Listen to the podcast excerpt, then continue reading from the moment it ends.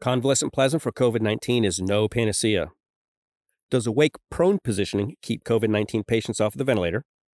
Hydroxychloroquine eh, goes down with a whimper. And are virtual hospitals really the answer? Hi, and welcome to the show. Today is April 26, 2020, and I'm Dr. Michael Zagoda for the Spiro Podcast.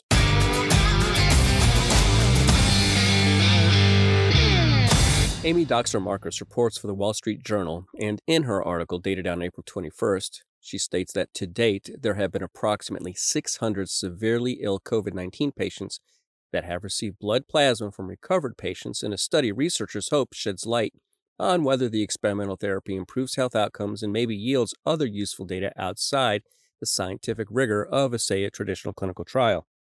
The patients are participating in a national expanded access program authorized in early April by the Federal Food and Drug Administration. Expanded access, also known as some compassionate use, people refer to, is often sought by uh, patients with life threatening illnesses for which there are really no approved therapies or who can't even participate in other clinical trials. The utility of data from compassionate use studies is a source of debate, especially within the medical and scientific community, where the gold standard for determining a new drug's safety and efficacy has long been the controlled clinical trial. In those traditional randomized trials, one group of patients gets the experimental drug, and the control group either gets a standard therapy or maybe even a placebo. We know that it is impossible for compassionate use studies to show whether a drug is working because every patient in those studies gets the compound, or in this case, the plasma, with no control group for comparison. Opponents also worry that patients could become reluctant to enroll in, say, traditional clinical trials for fear that they won't get the experimental therapy. Without a control group, we cannot be certain what is making the difference. Say, is it age, gender, weight, underlying health conditions, socioeconomic status, or doctor's own biases? All of these things can influence a patient's outcome. In many diseases, including COVID 19, some patients are going to get better on their own. As a result, compassionate use has been viewed as a way to give patients emergency access to experimental therapies rather than a source of reliable data. As of Sunday, the University Hospital in Madison, Wisconsin, part of the UW Health System, has transfused 11 COVID patients with convalescent plasma under the expanded access protocol. Eight of the patients were in life threatening situations and now are in various stages of recovery. The other three received plasma before just after admission to the intensive care unit and have shown some improvement. One was discharged from the hospital, one was taken off the ventilator within a day, and symptoms have since improved. The third hasn't worsened and has not required an ICU admission. Right now, there is no lab test that proves that convalescent plasma has actually caused these improvement in results. We do know that between 5,000 and 10,000 people may ultimately be eligible to enroll in the convalescent plasma program.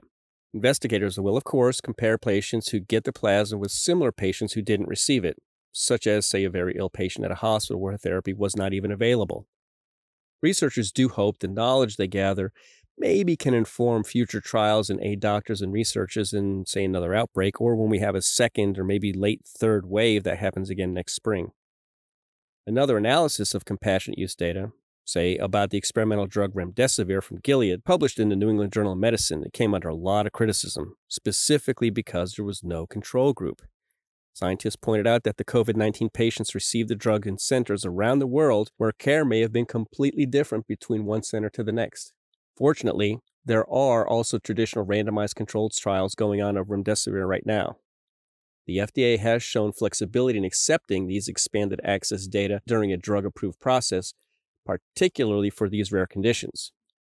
The FDA also has worked closely with companies trying to extract, quote, real world evidence, end quote, about patients' experiences with new or experimental drugs specifically drawn from sources such as the electronic medical record.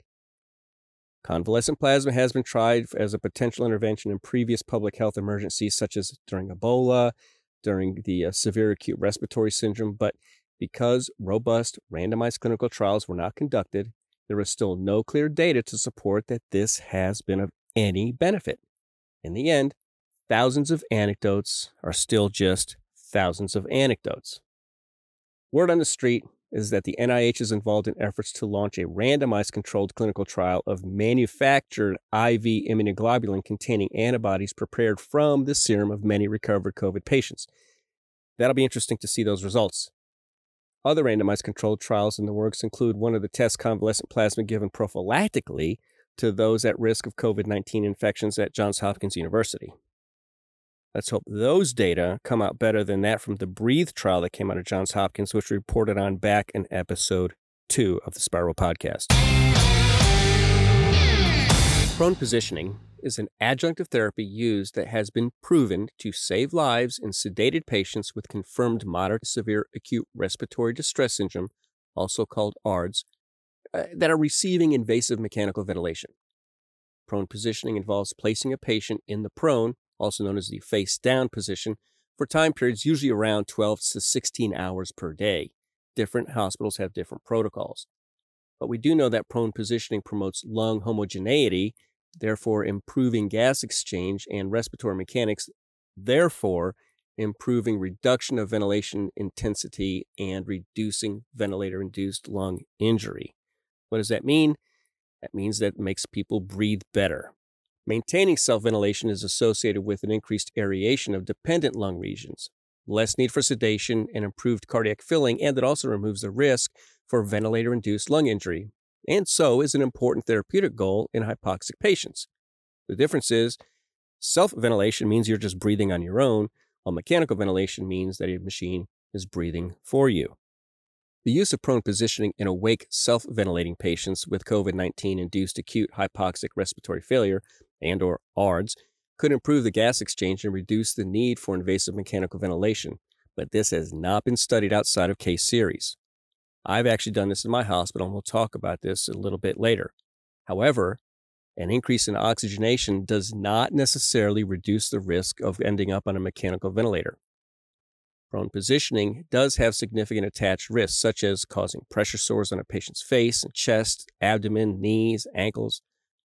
Prone positioning is very uncomfortable for some patients, it increases the nurse's workload, and if ineffective, could hinder the delivery of other, more effective medical care. Hence, there is a need to determine if prone positioning of awake patients is effective in reducing the need for invasive mechanical ventilation. There was a multi center open label randomized controlled study of COVID 19 patients, ARDS, to determine if the prone positioning reduced the need for the mechanical ventilation. This is an ongoing trial. There is no data out yet. This is actually a trial that's going on in Europe right now. In this trial, patients will be asked to remain for at least one hour and to a maximum total of 16 hours in the prone position with, say, like a 45 minute break for meals immediately prior to proning. If oxygen saturations are less than 94% on 40% FiO2, they start at, say, 100% oxygen to ensure stability during proning. Then they will wean this down to wherever the patient started off with in the first place. The nurse or assistant then assists the patient to turn on the side and then face down with the support of pillows as required for patient's comfort. This ensures that they are predominantly on their chest rather than on either of their sides. Arms can be at the side, or in what we call the swimmer's position, where one arm is out in front and one arm is in the back, down towards patient's hip. We then put some different pillows to make sure that the patient is comfortable in this position and make sure that the patient has access to a call bell, usually in their hand or at arm's length. The patient's vitals and worker breathing score are measured before and then one hour into each proning session and at the end of each session. Intervention to continue daily until the requirement to maintain oxygen levels greater than 94% requires less than 40% of supplemental oxygen, especially with either a Venturi mask or, say, high flow nasal cannula. Now, we're doing a little bit of prone positioning like this in our hospital now. We're doing it on the floor and we're doing it in the intensive care unit. We are seeing benefits in oxygenation. We are not part of this official trial. But because we are seeing improvement in our patients, we are going ahead and doing it on a case by case basis. I'm looking forward to these results. Based on my N of, I think, four now, I think there may be something here to keep patients off the ventilator. We'll see. On March 28th, the Federal Food and Drug Administration approved the use of two antimalarial drugs, hydroxychloroquine and its related cousin, chloroquine, for emergency use to treat COVID 19. However, a study just published in a French medical journal provides new evidence that hydroxychloroquine does not appear to help the immune system clear the coronavirus from the body any sooner. The study comes on the heels of two other studies, one in France and one in China. They report that some benefits to the combination of hydroxychloroquine and azithromycin for COVID 19 patients who did not have severe symptoms of the virus. Now, what does that mean? It means that if you were not that sick, it seems like it might have helped. There are already other clinical studies that have showed that it is really not that effective against COVID 19 as well as several other viruses. And more importantly, it can actually have some dangerous side effects, especially when it comes to the heart. All of this may be giving people a false hope. The latter has led to widespread shortages of hydroxychloroquine for patients who need it to treat malaria, lupus, and even rheumatoid arthritis. My wife has rheumatoid arthritis. Fortunately, we've not had an issue with getting the hydroxychloroquine. In our area, they've really put a tight hold on who's allowed to write for it and who's actually going to get it. So the indications for which it was really approved are for lupus, rheumatoid arthritis, and malaria. Otherwise, it's really not approved except for the FDA's most recent allowable statements. The idea that the combination of hydroxychloroquine with an antibiotic drug, azithromycin, was effective against COVID 19 gained a lot of attention after a study published in March 17th showed that on a trial of 80 patients carried out by Philippe Gautret in Marseille, France, he showed that although some of their results appeared to be encouraging, it should also be noted that most of the patients only had mild symptoms. Furthermore, 85% of the patients didn't even have a fever one of the major things that uh, deal with the symptoms of having the virus, thus suggesting that these patients likely would have naturally uh, cleared the virus on their own without any intervention. Really not sure exactly what the medicine might have been doing for those patients. In another study posted on medRxiv, this is a pre publication clearinghouse where articles have not yet been peer reviewed. A Chinese scientist from a hospital in Wuhan University in Wuhan, China, of course, gave hydroxychloroquine to patients with only mild infections who were free of any other medical issues, similar to the Gautret study. The results showed that the 31 patients who received the drug showed maybe a lessening of their symptoms 24 hours earlier than the control group, but it did not show that the virus was cleared any earlier. In addition, pneumonia symptoms improved in 25 of the 31 patients versus 17 of the 31 patients in the control group. As noted, in several of the comments associated with the manuscript, there are issues related to the translation of the paper, thus clouding interpretations of even some of the results. The paper also appears to focus more on pneumonia than COVID 19. However, these results may be cleared up or addressed once the paper finishes the peer review process. But two other studies have conflicting results. Second French group led by Jean Michel Molina, uh, has now tested the hydroxychloroquine azithromycin combination treatment on 11 patients at a hospital in Paris, France. Their results are strikingly different. Like the Marseille study, the Molina trial was also a small pilot study. Molina and colleagues used the same dosing regimen as Gautret. In contrast, however, to the Gautret study, eight of the 11 patients had underlying health conditions, 10 of 11 of those patients had fevers and were quite ill at the time that they started receiving the doses. These Paris researchers found that after five to six days of treatment with hydroxychloroquine and the azithromycin, eight of the 10 patients still tested positive for COVID 19. Of these 10 patients, one died. Two were transferred to the ICU, and another had to be removed from the treatment due to serious complications from the medication. In addition, a similar study in China also showed no difference in viral clearance after seven days, either with or without the hydroxychloroquine with the patients within the entire trial. This supports Molina's findings as well. Thus, despite the recent approval of this drug for use against COVID 19, questions remain as to the efficacy of the treatment. As Molina and colleagues have noted, quote, Ongoing randomized clinical trials with hydroxychloroquine should provide a definitive answer regarding the alleged efficacy of the combination and will assess its safety. End quote. Hydroxychloroquine's kind of going down with a whimper now. We're not even using it on patients in the hospital much anymore. They're doing it on a case by case basis. If we are, it's maybe to help kind of control the surge of the immune system, but we're not expecting to see it changing people's lives. In New York, there's a lot of uh, anecdotal and pre publication reports coming out that are also telling us that hydroxychloroquine really is no panacea, just like the convalescent plasma. No panacea. This is not an end all be all treatment. I believe that we'll see that hydroxychloroquine really isn't going to be doing anything to help our patients in the end. If it does, it probably helps with the symptoms, but it definitely is not going to help with getting rid of the bug. So, what is a virtual hospital?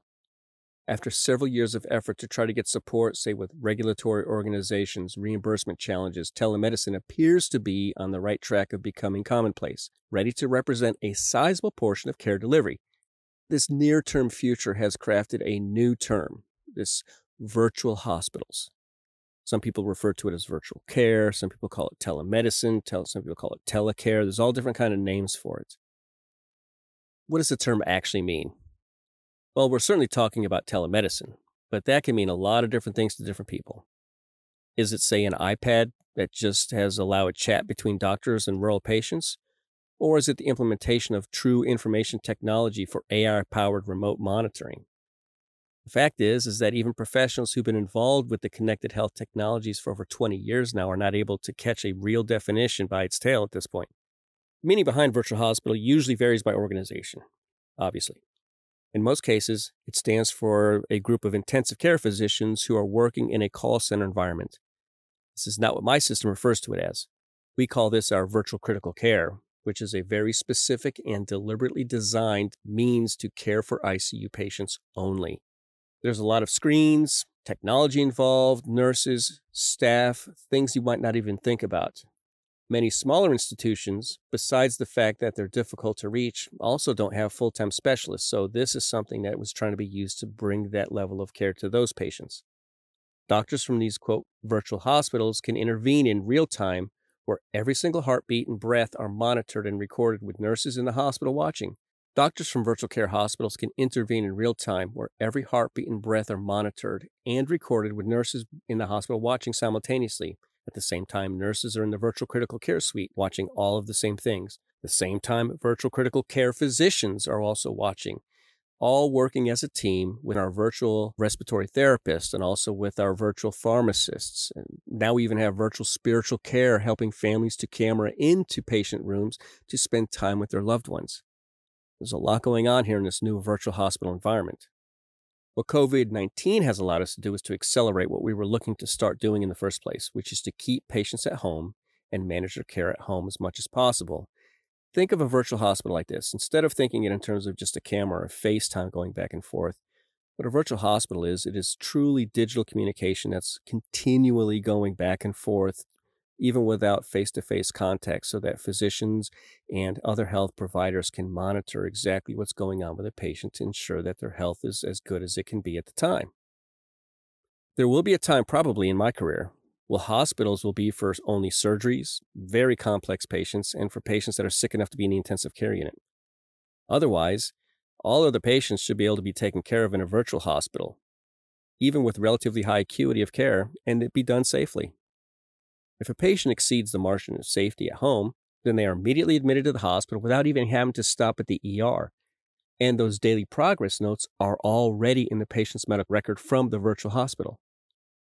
Once the threat's over, a patient can be discharged back to the virtual hospital until they fully recover, further getting them out of the hospital even sooner. Some institutions are looking to use home health nurses to train family members to give their loved ones IV medications such as antibiotics and IV fluids at home through a semi permanent IV line. More robust home oxygen delivery systems are now being set up so temporary home oxygen can also be used to help keep patients out of the hospital.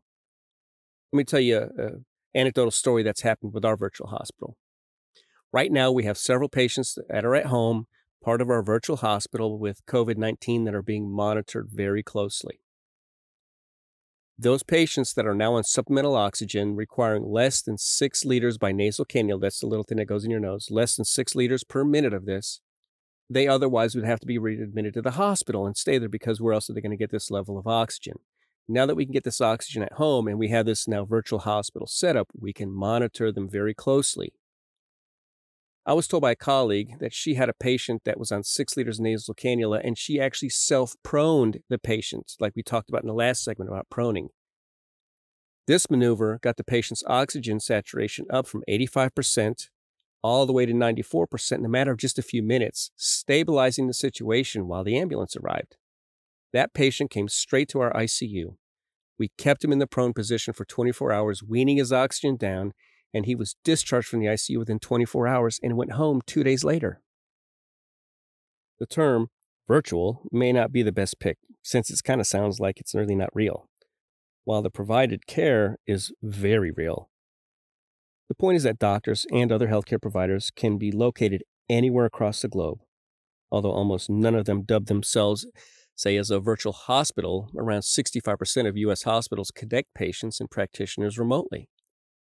One nurse at a virtual hospital can set up a monitor and watch upwards of 40 patients, say, in a 12 hour shift. Normally, if patients need nurses to come out and see them, one nurse can see maybe five, at the very most, 10 patients in a day. However, in a call center, where all the virtual hospital monitoring and whatnot is set up, one nurse can actively monitor upwards of 20 to sometimes 40 patients in a 12 hour shift. This is done in the context of a full team. So, besides working together, access and efficiency also need to be kept in balance because these nurses that are doing this virtually are not going to be able to intubate somebody if they get too sick. So, things need to be watched closely so that intervention can be done as quickly as possible. While the above mentioned goal is clear, the traditional ways and old habits represent obstacles on the path of this realization. The patient does not always need to be in the same room with the doctor or to even receive treatment. But it has always been that way, and doctors are used to office based care as a way of getting paid. Of course, there are situations that require seeing a patient in the flesh, but reaching the right decision should not be based on old habits and traditional ways, but on the methodology and practices of, say, triage. Although science based, Triage is also a kind of art, though, and sometimes doctors will need a patient in front of them, using all five senses to collect critical information. In the case of virtual hospitals, the most important first step is asking the right questions. In order to reach the situation where a patient is in the office because he absolutely needs to be, proper triage is the key. One day, a designed app, I'm sure, will probably be able to wear that triage hat. But Although popular, mobile apps are still a relatively new thing in healthcare delivery systems.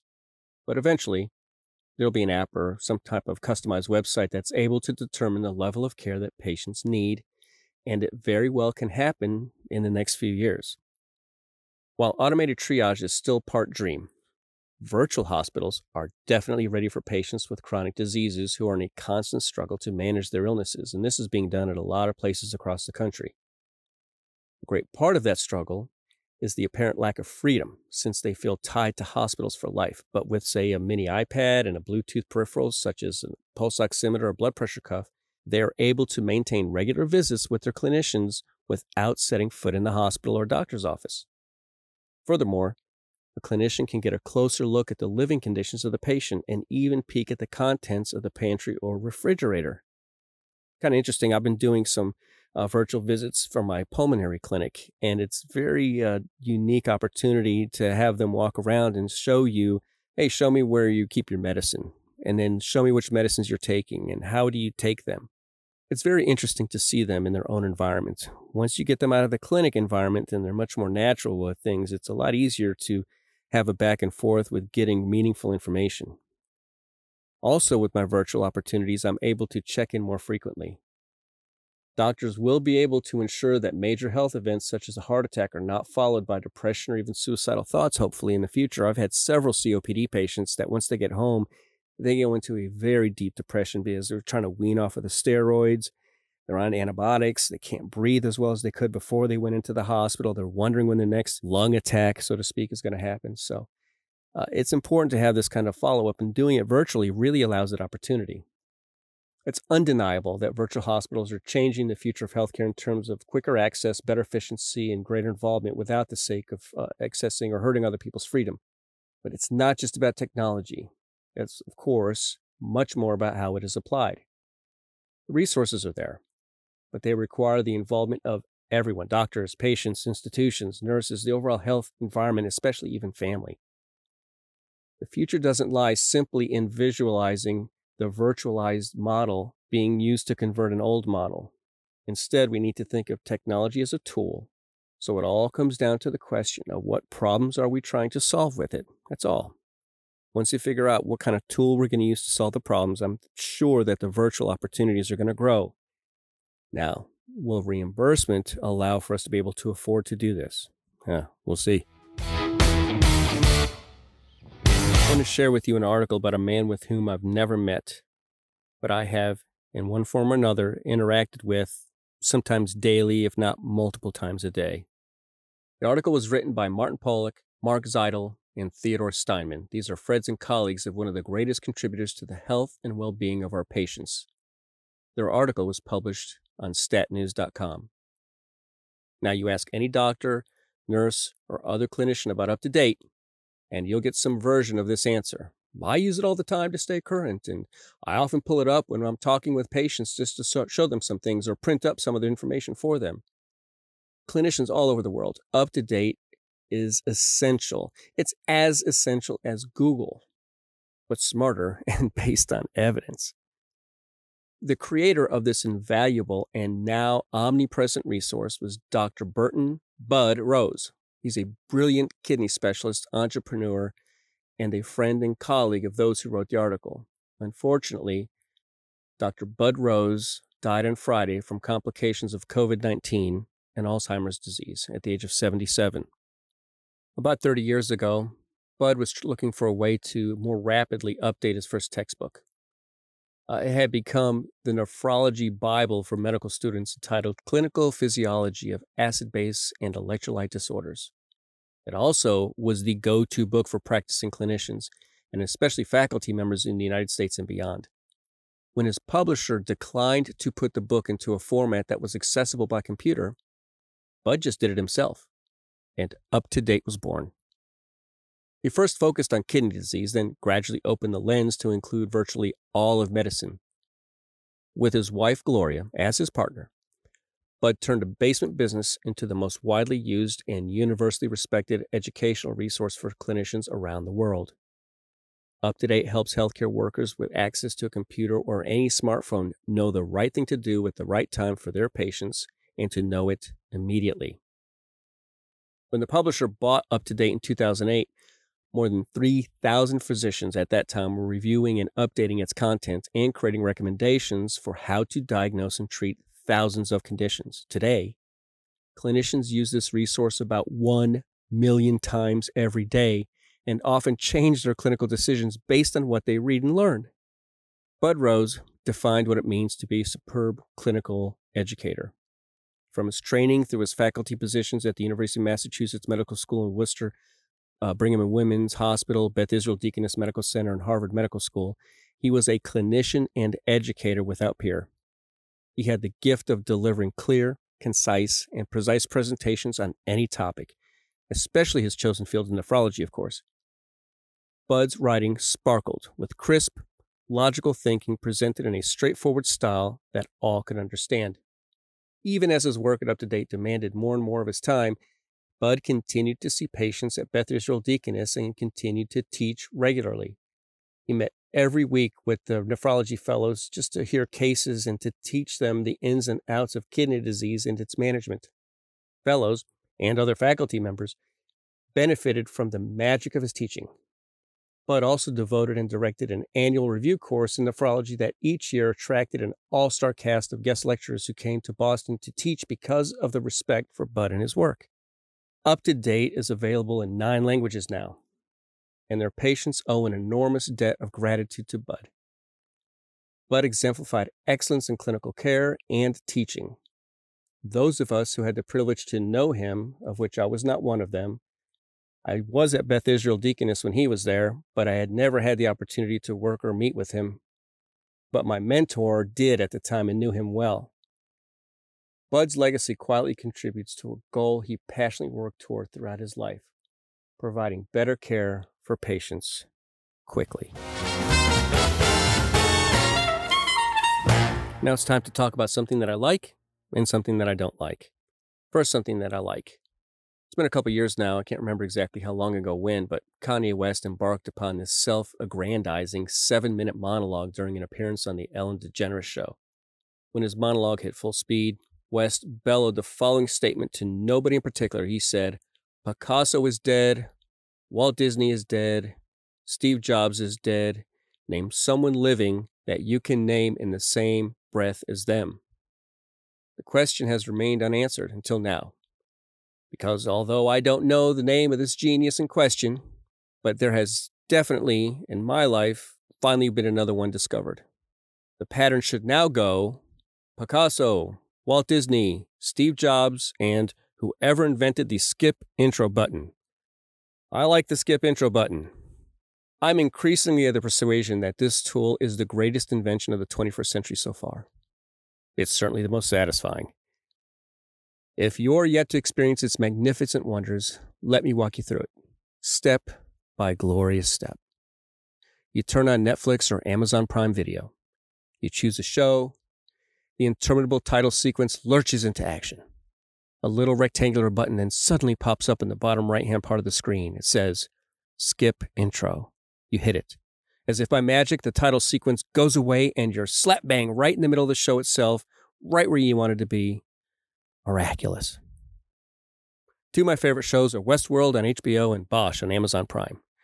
My wife and I love, love, love watching Bosch on Amazon Prime. If you haven't seen it yet, you got to start with season one. Each season builds into a perfect final series conclusion at the end of its final season. Each episode's about, you know, between 48 and 60 minutes or so, and of course has a two minute intro at the beginning of each one. Simply being able to go from one episode to the next and right into the plot of the catching of a killer is truly spiritually satisfying. On the other hand, after being spoiled by the skip intro button, I go to watch Westworld. There is no skip button. It's a small thing, but I can tell you that episodes I would have otherwise binge watched, I've just closed my laptop instead and found something more productive to do. So, in an ideal world, all title sequences would be very short, say it's like the one on The Good Place, which is just a momentary quick splash of white on green screen. Then they jump right into the story to show just how desperate they are to tell you as much of that story as they can before time runs out. It tells you there's no time to waste. It's exciting. But till that happens, at least you've got this magical new button. Its unknown creator should step forward immediately so we can all throw flowers at their feet. Now, something I don't like. This is not something that a lot of people are going to say, well, I never thought of that, but I don't like snakes, specifically rattlesnakes and copperheads. Let me tell you a couple stories. When I was in the Marine Corps back in my youth, I was attached to a force recon deployment in uh, Yuma, Arizona, we were just doing some practice drills and learning from these guys. These guys are just when you when you talk about studs in the military, these guys are right up there. They're not called Force Recon anymore. They're uh, they're kind of on par with the Navy SEALs and whatnot. Have different kind of mission, but they're all under this new kind of special forces model that the military has. Anyways, these guys are total BA. So we're attached to these guys, and we're just laying around bored one night, and one of those guys sits up and goes, "Let's go catch some rattlesnakes." And us youngins were saying, well, let's go do it. So we all follow him up in the hills. And we're humping up these little mountains at night with just little forehead flashlights. And we're turning over rocks looking for rattlesnakes. Yeah, that's what we're called jarheads. Anyway, suddenly we hear the rattle. Scares the living daylights out of the four of us that were following this guy. This guy shoves his hand underneath the rock and we and that rattle just gets even louder. We go bolting as fast as we can, twisted ankles, falling, scraping our elbows. Buddy of mine got a big old punk knot on his head. Get to the bottom of the hill, huffing and puffing, and we see this guy come walking down, holding this probably four foot long rattlesnake right around the neck. It's still alive and still rattling.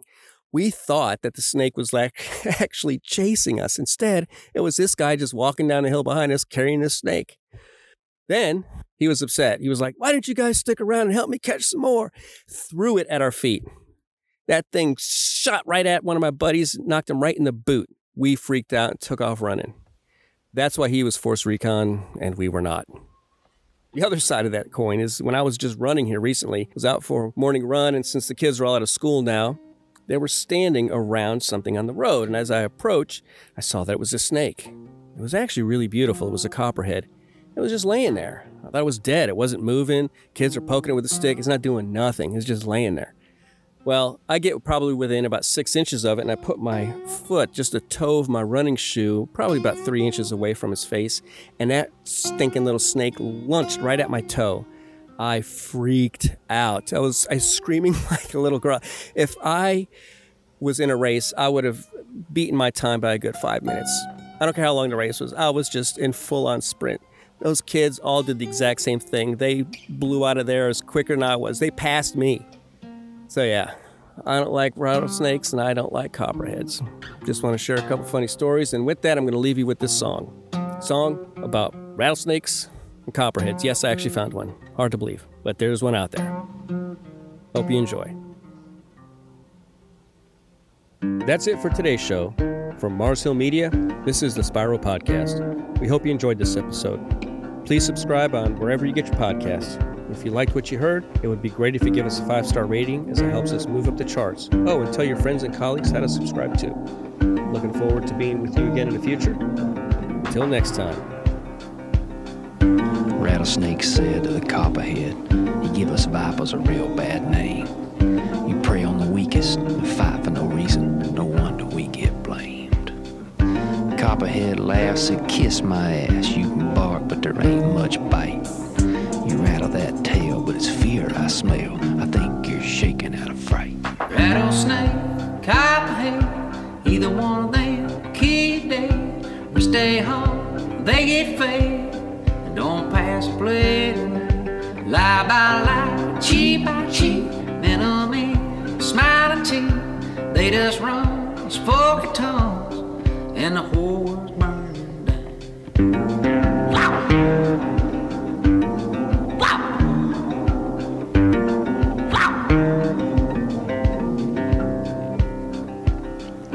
Copperhead said to the rattlesnake, If you ever want to make it rain, be twice as tough. Fear will be our game. Rattlesnake said to the copperhead, You know, we were the original sin. And I bet you my rattle against your copper, the bitch takes the apple again. Rattlesnake, copperhead, either one of them, kid dead. You stay home, they get fed, and don't pass a